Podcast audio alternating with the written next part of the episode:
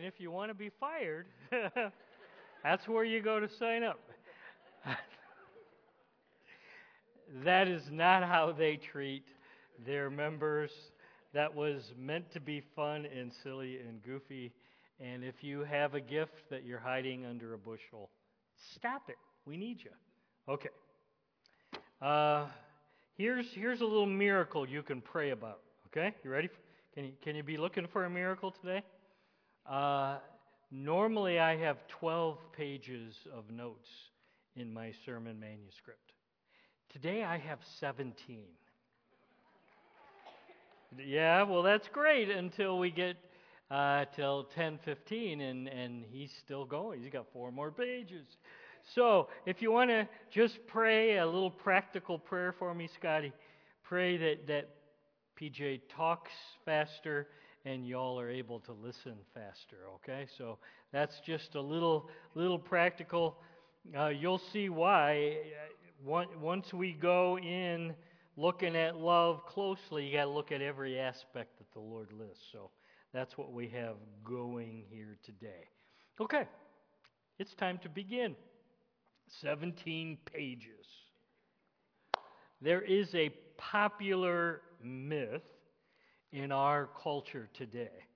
I, I would say it's kind of a romantic fable, and you see it infused in movies and in media. Uh, you hear it a lot in songs. Uh, you see it all over our culture today. And here is the myth, okay? If I can just find that right person, if I can just find my soul mate, uh, whatever that is, if I can just find that perfect friend, Henry, if I could just find and hire that most amazing employee, then everything in my life will be amazing. Okay? And it'll just work out, and I won't even have to hardly try, and uh, my life will live happily ever after if I can just find the right one. Now, the problems with that fable, with that myth, are many. I'm going to list three of them. Okay? Uh, first problem with that finding the right person myth is the emphasis is on the wrong person. Because the only person that I can control, that I can see change, is not the other person. The only person we can really ultimately control is who? Point. Me. Me. So that's the first problem with that myth. Second problem with that myth is this when trouble starts with this relationship, and it will, why? Because we're all fallen and broken people. Instead of working through the issue, or more likely the issues, uh, I can claim, oh, I thought I found the right one, but I was wrong. I was mistaken. I didn't find the right one. Therefore, I can quit and I can move on and keep looking for the right one. Uh, it, it really is an excuse to quit. Third problem with this myth or this fable it ignores God's purpose for marriage and friendships and relationships. Give me your eyes. God's purpose in relationships is to help us grow and mature. And He uses relationships in our lives to make us more like Jesus. Does that make sense? So if I'm always looking for the right one and not trying to find and be the right one, then uh, far too often I'm trying to avoid pain and frustration and trouble. And those are the very things that God uses to grow us strong in Him. So, today, instead of looking for the perfect match in dating, instead of uh, attempting to find the soul mate for marriage, instead of trying to befriend people who are just like us and do the same things, and instead of hiring people who are easy to manage, let's flip the script. Let's flip the script on the finding the right person thinking. And instead of finding the right person, we'll put it right up here. What if we start becoming the right person? Got it? Well, what if we become the person the person we're looking for is looking for? Does that make sense? What, what if we become the person we're looking for is looking for? Because God's word is really clear here. It really is. Becoming the one is more important than finding the one. Say it with me. Becoming the one is more important than finding the one. And in our culture, we'd rather find it than have to become it. Okay? That puts the pressure in friendships and in all the relationships where it should be, which is on the guy in the mirror. That's where the pressure should be. It puts the onus to change on me. Okay? Is it possible that you're expecting way more than someone else than you're actually pouring into the relationship? Is it possible that if we were to read the list that we're going to study here today, how many excuses would you have to come up with to justify, well, here's why I'm not doing that, and here's why I'm coming up short here? How many excuses would you have?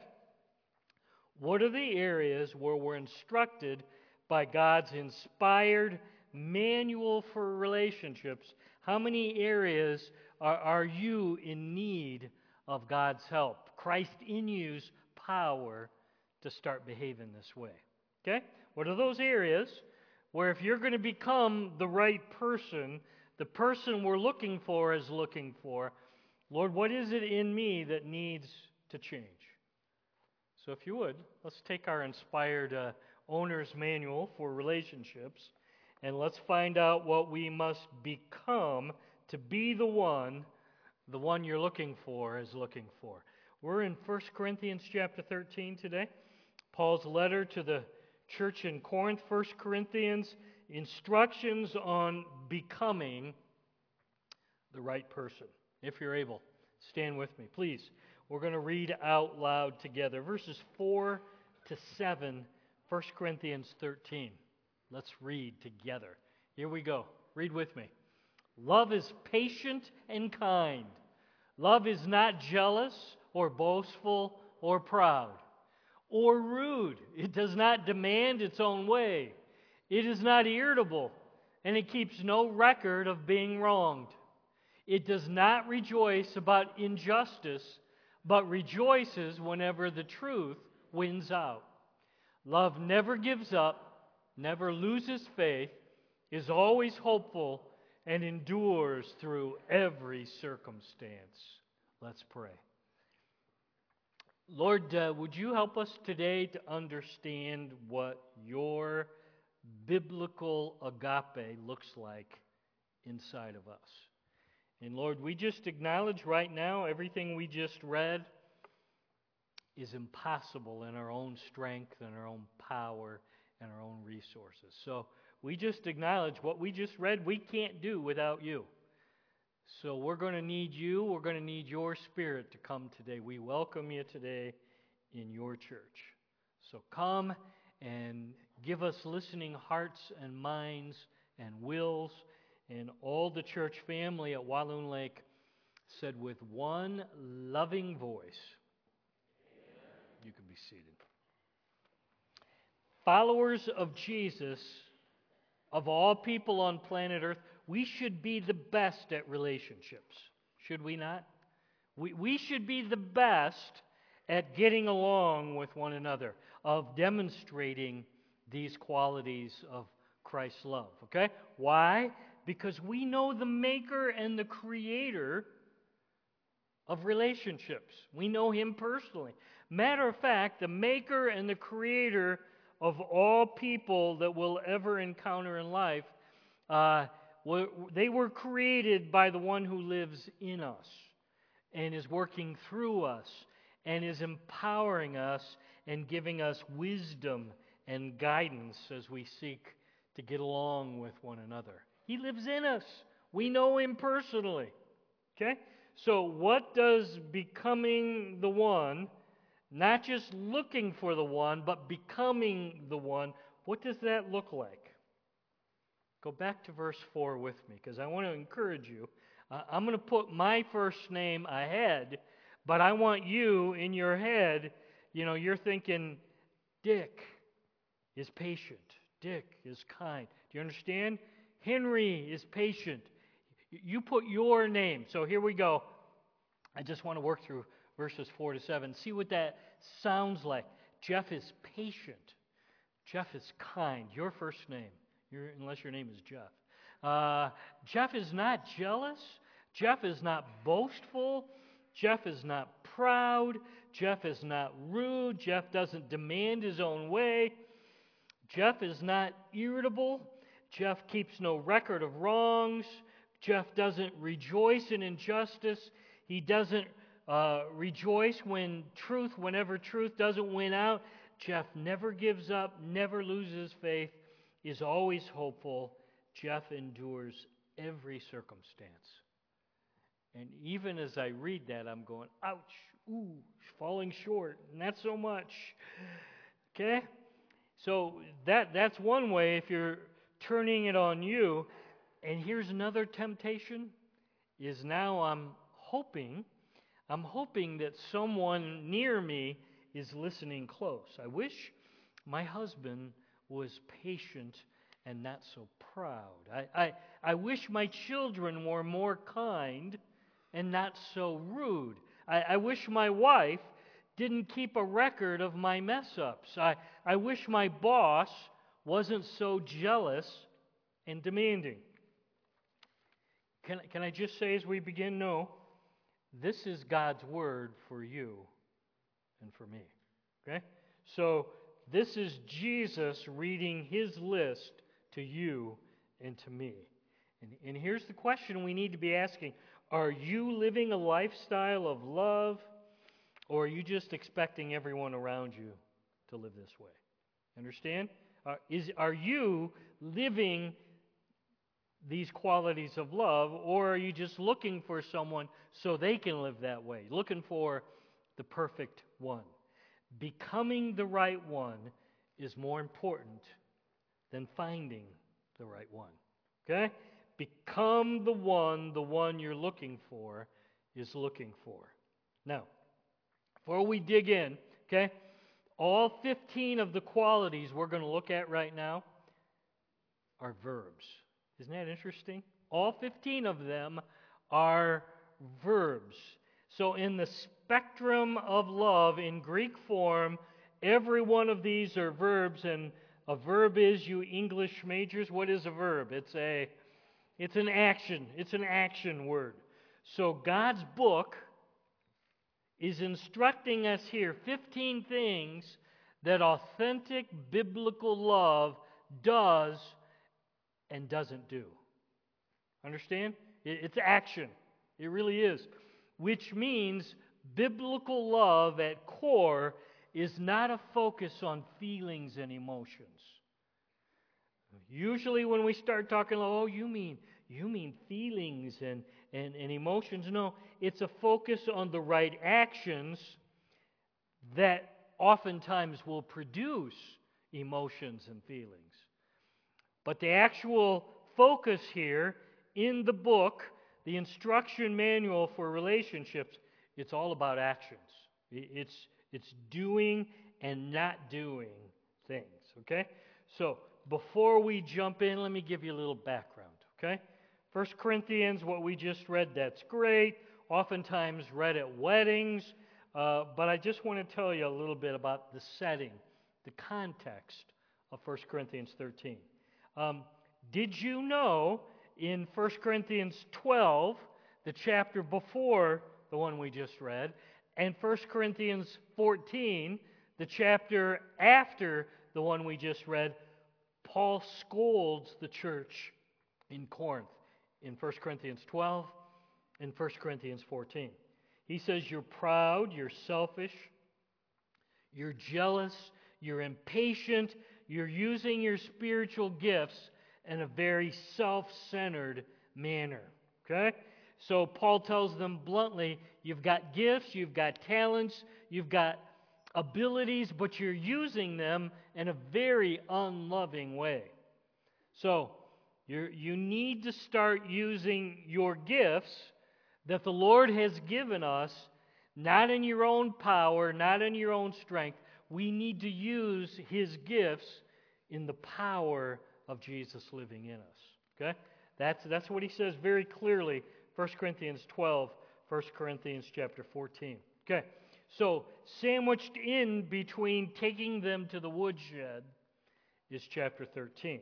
Okay, his exhortation of what could and should characterize love, Christ's love in us in the church of Corinth.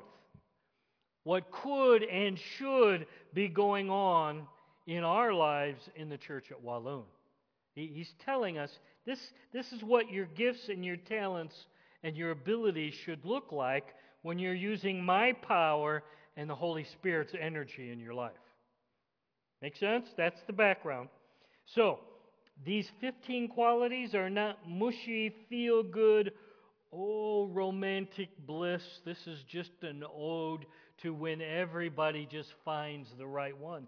No, that's not it at all. Just the opposite. 15 action verbs, I would say this is 15 inspired kicks in the pants to me and to you. This is what we should be holding the mirror of God's Word up to our lives and saying, What's my life looking like in comparison to the way it should? Okay? What our relationship should be if we're daily gassing up on the Holy Spirit of Christ living in us. Okay? 15 sides of biblical love. Are you ready? We're going to go fast and furious. We're going to cover all 15. Okay? So pray now. PJ, praying you can talk real fast and I can hear and listen fast too. Okay? Uh, 13.4, here we go. Love is patient. Why do you got to start with that one? really? Well, because that's where God's owner's manual starts, so will we. Patience is interesting. It's an action that when I don't need it, I want it. How many of you would like to have patience in your life? Can I see your hands? Yeah, yeah. Uh, but when circumstances begin to irritate me or frustrate me so that I need patience, it's at that moment I don't want patience. It's very interesting. So I want it, but I don't want it when I need it. Uh, the New Testament speaks of patience almost exclusively about being patient with people. Being patient with people. It's not being patient about circumstances or events, it's about being patient with people. Quick story. One of Abraham Lincoln's 16th president, one of his earliest political enemies was Edward Stanton. Stanton liked to make fun of Lincoln and often called him a gorilla. He said, You don't need to go to Africa to see a gorilla. Just go to Springfield, Illinois, and you can see Lincoln the gorilla. Lincoln never responded to Stanton's slander, just remained quiet. But when Lincoln was elected president of the United States, uh, Civil War was going on. He needed a strong Secretary of War. Lincoln chose Stanton. And, and his friends couldn't believe it. Same guy who was always calling him a gorilla. And they asked him, Why on earth would you choose Edward Stanton? And Lincoln said, Because he's the best man for the job. Years later, after Lincoln was assassinated and his body was lying in state, Stanton looked into the coffin and said through tears, There lies the greatest ruler of men the world has ever seen. Stanton's animosity was overcome by Lincoln's long suffering. I'm telling you, becoming the one means that love is patient. Becoming the one means you, have to learn Jesus in me, I need you to fill me up with your patience. Number two, second of 15, verse 4 love is kind. To be kind is to be useful, serving, and gracious. A kind person is helpful, a kind person is generous. Kindness doesn't just mean I have a desire to be helpful. Listen, kindness is actually helping. The first test of kindness is at home. Okay? The very first test of kindness is would your family say that you are a kind, useful, serving, helpful, generous person and gracious? Uh, are you modeling kindness to your children in the kind way they treat their mother? That's the question that we should be asking. Are you gracious and useful on the job? Are you gracious and useful with your coworkers to your boss? Do you chat online in the same way that you chat with someone in person? Hard questions sometimes. Becoming the one, the one you're looking for, is looking for, means that our love is kind. Number three, verse 4 love is not jealous. This is the first of eight negative descriptions of love. First of eight. Uh, jealousy or envy has two forms. Think about it with me. One form says, I want what you have. I, I want your car. I want your house. I'm jealous because you have something that I perceive is better than what I have. Okay? A second form of envy or jealousy is worse. You see this in Matthew 20. I wish you didn't have what you have. Okay? Uh, I wish the Lord or the IRS would take away your car. I wish the Lord or the IRS would take away that house you have from you. Okay? James 4, verse 2 reminds us jealousy is at the root of many arguments and fights. What is it that's causing us to fight? Often, James says, jealousy is at the root. One of the hardest battles we have to fight as followers of Jesus is when someone is better than me. It's hard if I think someone's a better preacher than me. It's hard when someone does a better, they're a better singer. We could go on. Jealousy tears relationships apart. It does. Every day, Jesus, I need to welcome you and your spirit to come. Every morning, new and fresh, Jesus, change my attitudes. Jesus, thank you for being willing to come and fill my tanks and recharge my spiritual batteries. And Jesus, right now, would you drive out old, selfish, jealous, envious Jeff that's not content with the circumstances you've allowed in my life. Lord, help me become the one, which means my love is not jealous. Fourth and fifth, verse 4. We're going to combine these two. Love is not boastful or proud. Uh, one pastor said it this way jealousy is wanting what someone else has. Just looked at that. Boasting is trying to make others jealous of what we have. Jealousy puts others down, boasting builds me up. Now, the love of Jesus does not parade its accomplishments. Okay? Many in the church at Corinth were spiritually showing off. In the church at Corinth, they were vying for attention. They wanted everybody to think they were the best and they were the greatest. Okay? Boasting is an outward expression of inward pride. Boasting is tooting my own horn, trying to impress you with my accomplishments. Arrogance is big headed. The love of Christ, listen, is big hearted. So there's a huge difference between love and boasting and proud. Help me, Jesus, to boast only in you. We can boast. Boast about Jesus.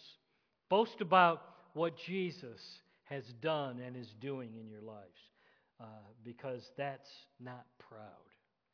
Sixth attribute of Christ's love in us, verse 4 love is not rude. Okay? Love is not rude. Love isn't careless. Love isn't overbearing. Love isn't crude.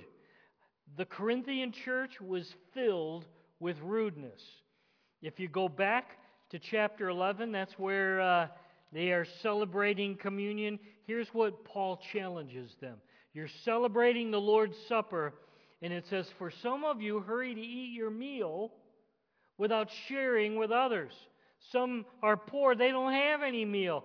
As a result, some go hungry, while others, they're getting drunk during communion.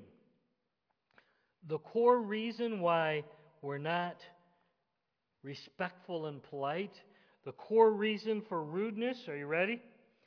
I'm only thinking about me. Yeah. That, that's, that produces rudeness in us. When I, when I really don't care about you, I'm only thinking about me. Uh, Simon the Pharisee, Luke chapter 7, uh, when Jesus came into the house, he wasn't interested in treating Jesus like a guest. He just wanted the, the big time name come and come into my house. I want all of the attention on me and my house. Do you remember in Luke chapter 7? You have this lady who washes Jesus' feet with what? Her tears.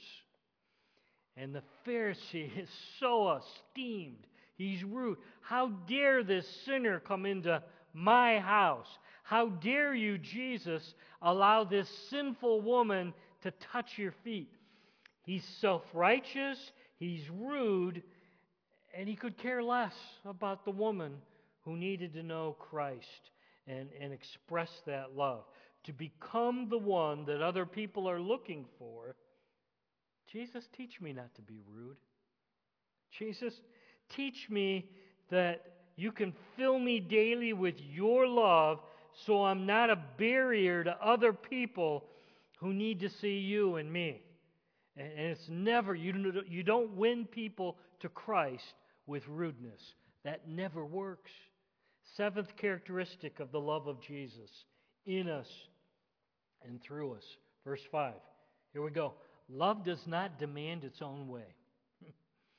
uh, the root of all evil is I want to do it my way. What about me, me, me, mine, mine? Selfishness has infected the entire human race. Listen close. And that includes you, and that includes me. We are at core in our own flesh, the default mode. You wake up every morning. What about me? What about me? Okay? Adam and Eve rejected God's way because they wanted to do it their way. What I want quickly replaces what Jesus, what you want to do in and through me. I like this story. Elisabeth Elliot was teaching. How many of you like Elisabeth Elliot? I love her anyway. Um, she was teaching, and she knew she was going to have a bunch of children uh, sitting there in the front row. So as she spoke, she wanted to make things plain what she's teaching, and she's teaching about not demanding your own way, about looking for the needs of others. Uh, few days later, after she was teaching, she got a letter from a six year old boy. Listen closely. This is, I like this. He wrote, I'm learning to lay down my life for my little sister. She has to take a nap in the afternoon. I don't have to take a nap anymore. But she can't go to sleep unless I come and lay down beside her. So I lay down with my little sister. That little boy is learning love. That, that little boy is learning what biblical love is all about. Aren't you grateful Jesus didn't demand his own way?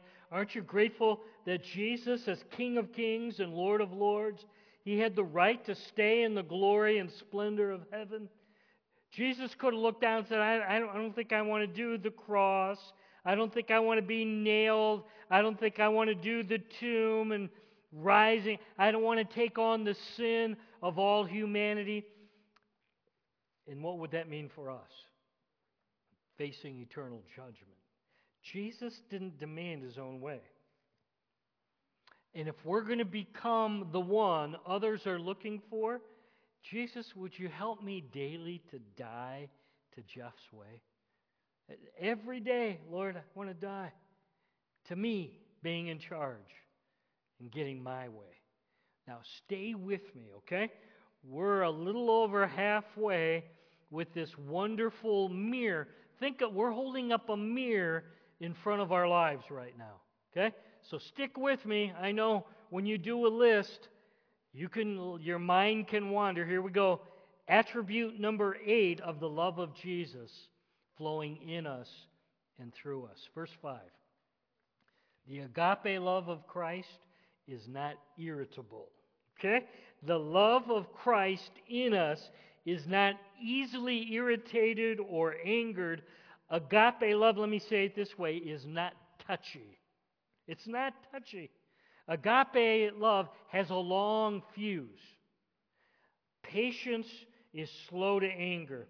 This is, this is the opposite of patience quick to anger, quick to blow up, quick to go kaboom.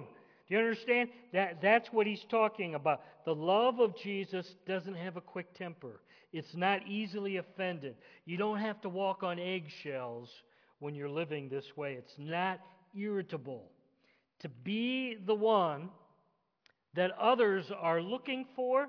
Jesus, empower me with your spirit so I'm not so touchy and irritable. Number nine, the ninth characteristic of agape love of Jesus, verse 5 love keeps no record of wrongs. That's a military word, keeps no record of wrongs. It means that because of Christ and the cross, the Father doesn't count our sins against us. Let me say that again. Keep no record of wrongs, and the Father keeps no record of our sins because of what Jesus did, taking on our sins on the cross. The love of Jesus in us doesn't keep a tally of wrongs. Well, that's the fourth time the last month, Henry, that you've been rude to me. I'm, I'm, I'm telling it up. You better watch it. You get to, you get to seven, and we're going to have. We don't keep a tally. Uh, we're, we're not seeking revenge. We don't keep score. Okay? We're not looking for revenge. We're not bitter. We're not holding grudges. Love forgives. Okay? Some people say love forgives and forgets. Doesn't that sound really, really romantic? Ooh, I like that. No, love remembers and still forgives. You, only, only the Lord can do that. You don't remember anymore. But love remembers and still forgives. The love of Jesus in us doesn't keep score. To be the one that the one we're looking for is looking for, Jesus, would you help me to give this offense to you? This, this one hurt, but I'm going to give it to you, and I'm going to take my hands off. And if tomorrow I remember it again, I'm going to give it to you again tomorrow. Jesus, you work in me. Give me your power to live and think this way. Attributes 10 and 11 of the love of Jesus flowing in our lives. Verse 6, here we go. Love doesn't rejoice in injustice, but rejoices when truth wins. One commentator said, Love is never happy when others go wrong and off the tracks. Okay? So I'm not going, Yes, I didn't like that person. I'm so happy they went in the ditch. To rejoice in the truth means we're glad when behavior lines up with God's Word. I, am rejoicing when I see people living in alignment with God's book. And if someone that I don't care for falls into sin, and I'm secretly, yes, I'm glad they fell, I'm glad they messed up, Uh, no, no, that's not agape love. When someone falls into sin, even if they haven't been kind to you, we grieve. Why? Because God grieves over sin. And, and I line my life up with what God's Word cares about. And if they repent, I'm going to rejoice because in heaven the angels are rejoicing over repentance. And love will carefully confront and correct sin. Why? Because love is not soft on sin. Love rejoices with the truth. Becoming the one means with the power of Christ in me, help me, Jesus, not to rejoice when I see sin and injustice in the world around me. Empower me, Lord, instead to rejoice. Help me, Lord, to celebrate when truth wins out. Twelfth characteristic of love of Jesus working in us love never gives up. Think you should say that with me. Come on, wake yourself up. Love never gives up. Meaning, in relationships, we don't burn bridges. No, we don't do that. Christ's love in us helps us take the long view. I'm not going to tell others about your problems. I'm not going to try to make you look bad, Scott. I'm not going to expose things that I know about you. If I knew any, I don't. Uh, but I, I want to make you look good. I want to build you up. Agape refuses to give up on the other person. I'm not going to lie. I'm, I'm not going to lie, but I'm not going to intentionally expose what I know about Myron and try to make him look bad. I don't know anything. Happy to say that. To be the one, Jesus, help me never give up on somebody. Help me, Jesus, to protect the other relationships around me and lift them up. 13. The attribute of the love of Christ empowering our lives. Verse 7. The love of Jesus never loses faith. The NIV says, Love always trusts. And quickly, some of you are thinking, well, really? Are we just gullible? Do we believe everything? No, but we're also not supposed to be suspicious and doubting and always looking for the weak spots in others. Christ's love in us never loses faith in people. If trust has been broken, if someone has intentionally misled us, okay, trust might need to be re earned, but Christ's love in us believes the other person is innocent until it's clear and obvious otherwise. Okay? In families, okay, we're not lawyers, we're not grilling each other, we're, we're not looking for the wheat spots in everybody's words. We believe the best for our spouses, our children, until trust is broken and it needs to be re earned. Okay? Pastor Brandt said this. He's preaching in East Jordan, and I agree with him. I had the same experience. Growing up, even as a teen, Pastor Brandt said, My parents believed me, and they trusted me. And I had the very same. My parents believed me and trusted me. And you know what that did? that made me want to live up to that trust. It really built me up. And as children and my children, Lord, help me to express to my teens and my grandkids that I believe in them and I trust them. It's huge. To be the one, the one you're looking for, is looking for. King Jesus, empower me not to lose faith in others and get cynical. Lord, empower me and know that redemption is always possible. Hey, we're doing pretty good. 14. Love is always hopeful. Verse 7. Love isn't pessimistic, it's not expecting the worst. Agape in us, Jesus' love in us, is expecting and praying for the best in others. Lord, I know you can do it.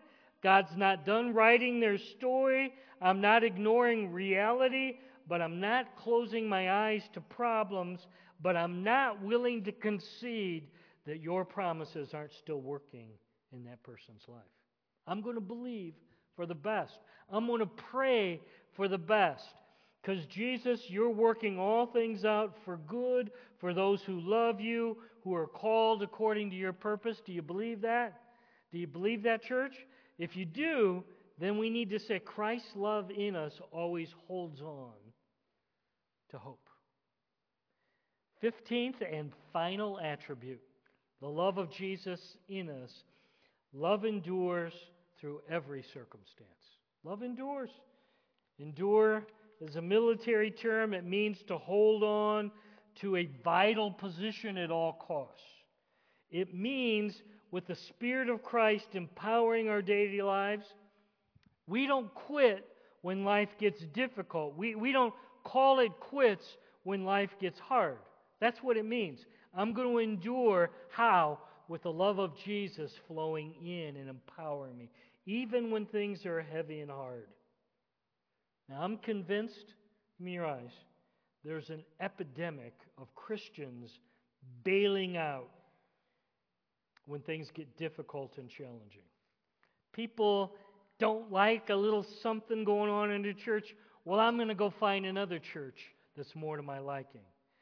People clash with other personalities in their life group. Well, I'm going to go find another life group that fits me better. Someone says I'm misunderstood, they're talking about me, they forgot to invite me in my friend group. That group is just toxic. People run into problems or disagreements in their marriage. I'm not trying anymore. I'm just going to bail. I'm just going to run. Give me your eyes. Long term relationships require the endurance of Jesus Christ. If, if you're going to have long term relationships, you're, you're going to need the endurance of the love of Jesus in us every day, empowering us through His Spirit to continue to love and care and forgive even when it's hard. Balcony, no, especially when it's hard. I especially need your love. To be the one requires endurance, your perseverance. Help me today, Jesus, not to give up and quit on someone that you've placed in my life. Final questions. Okay? Are you becoming the right one. That's really the purpose of this section. It's not to read at weddings, it's not to say, oh, this is an ode to such mushy, wonderful romance. That, that's not it at all. Actually, just the opposite. Am I daily splashing this kind of love in my relationships? And how true would it be if I just work through and put my name, Jeff is patient, Jeff is kind, if I just worked, how true is that for me today? The Apostle Paul concludes his talk on love with chapter 14 and verse 1. You, you know the chapter divisions aren't inspired, right? Anyway, it was one letter, not with the verses and the chapter divisions. Anyway, this is the real conclusion. And, and he says, let love be your highest goal. He's saying as he closes, let, let what we've just talked about, this kind of agape love, let that be your highest goal. This is what you should be striving for. Lord, in me, your love every day.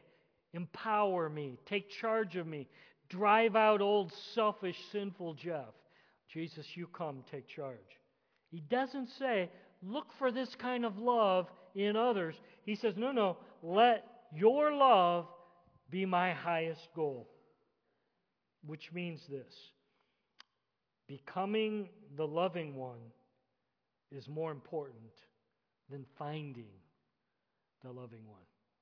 Let me say it again as we close becoming the loving one is way more important, according to God's book, than finding the loving one. Let's pray as we close. Lord, would you help us to do some inventory on our lives right now? We need your help. We need the power of your Spirit in us to come and show us what's going on on the inside. Speak, Lord. We're listening.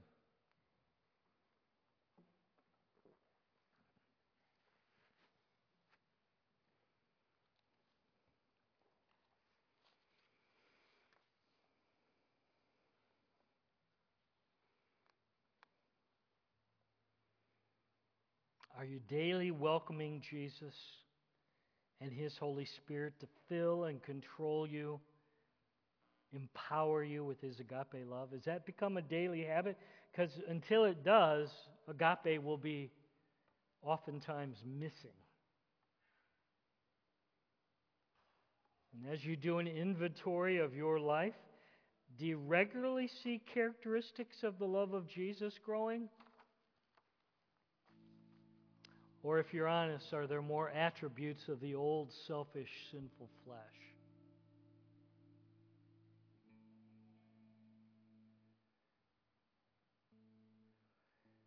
Lord, I just acknowledge this is a tough passage. and if we're not filled up with your Spirit and empowered by you in us, these things are largely missing. So, would you help us to start aiming higher and make our highest aim to see your love? All 15 of these characteristics of your love displayed in our lives. And here's what you need to know this agape love is only available after you invite Jesus in. You, you can't live this way in your own power. But when you invite Jesus in, welcome him into your life, say yes to him, he brings his spirit with him. He, he comes and he abides in you. Have you believed that Jesus is alive and arose from the dead for you? Have you believed that Jesus proved he is the Son of God and paid the price for your sin because he's alive and there's witnesses and there's strong evidence to back it up? Have you received Jesus into your life? so that you can become a child of God. You can do that right here today. You can do it if you're here in person. Meet me down front during the closing song. Make your way over to the prayer corner. If you're watching online, hit that prayer button right now. We'll have a private chat with you. Thank you, Lord, for your love, which was demonstrated in the greatest way ever on the cross and the empty tomb. Thanks for allowing us to live that way every day in your power, in your strength in us. We love you. It's in Jesus' name we pray all these things. Amen.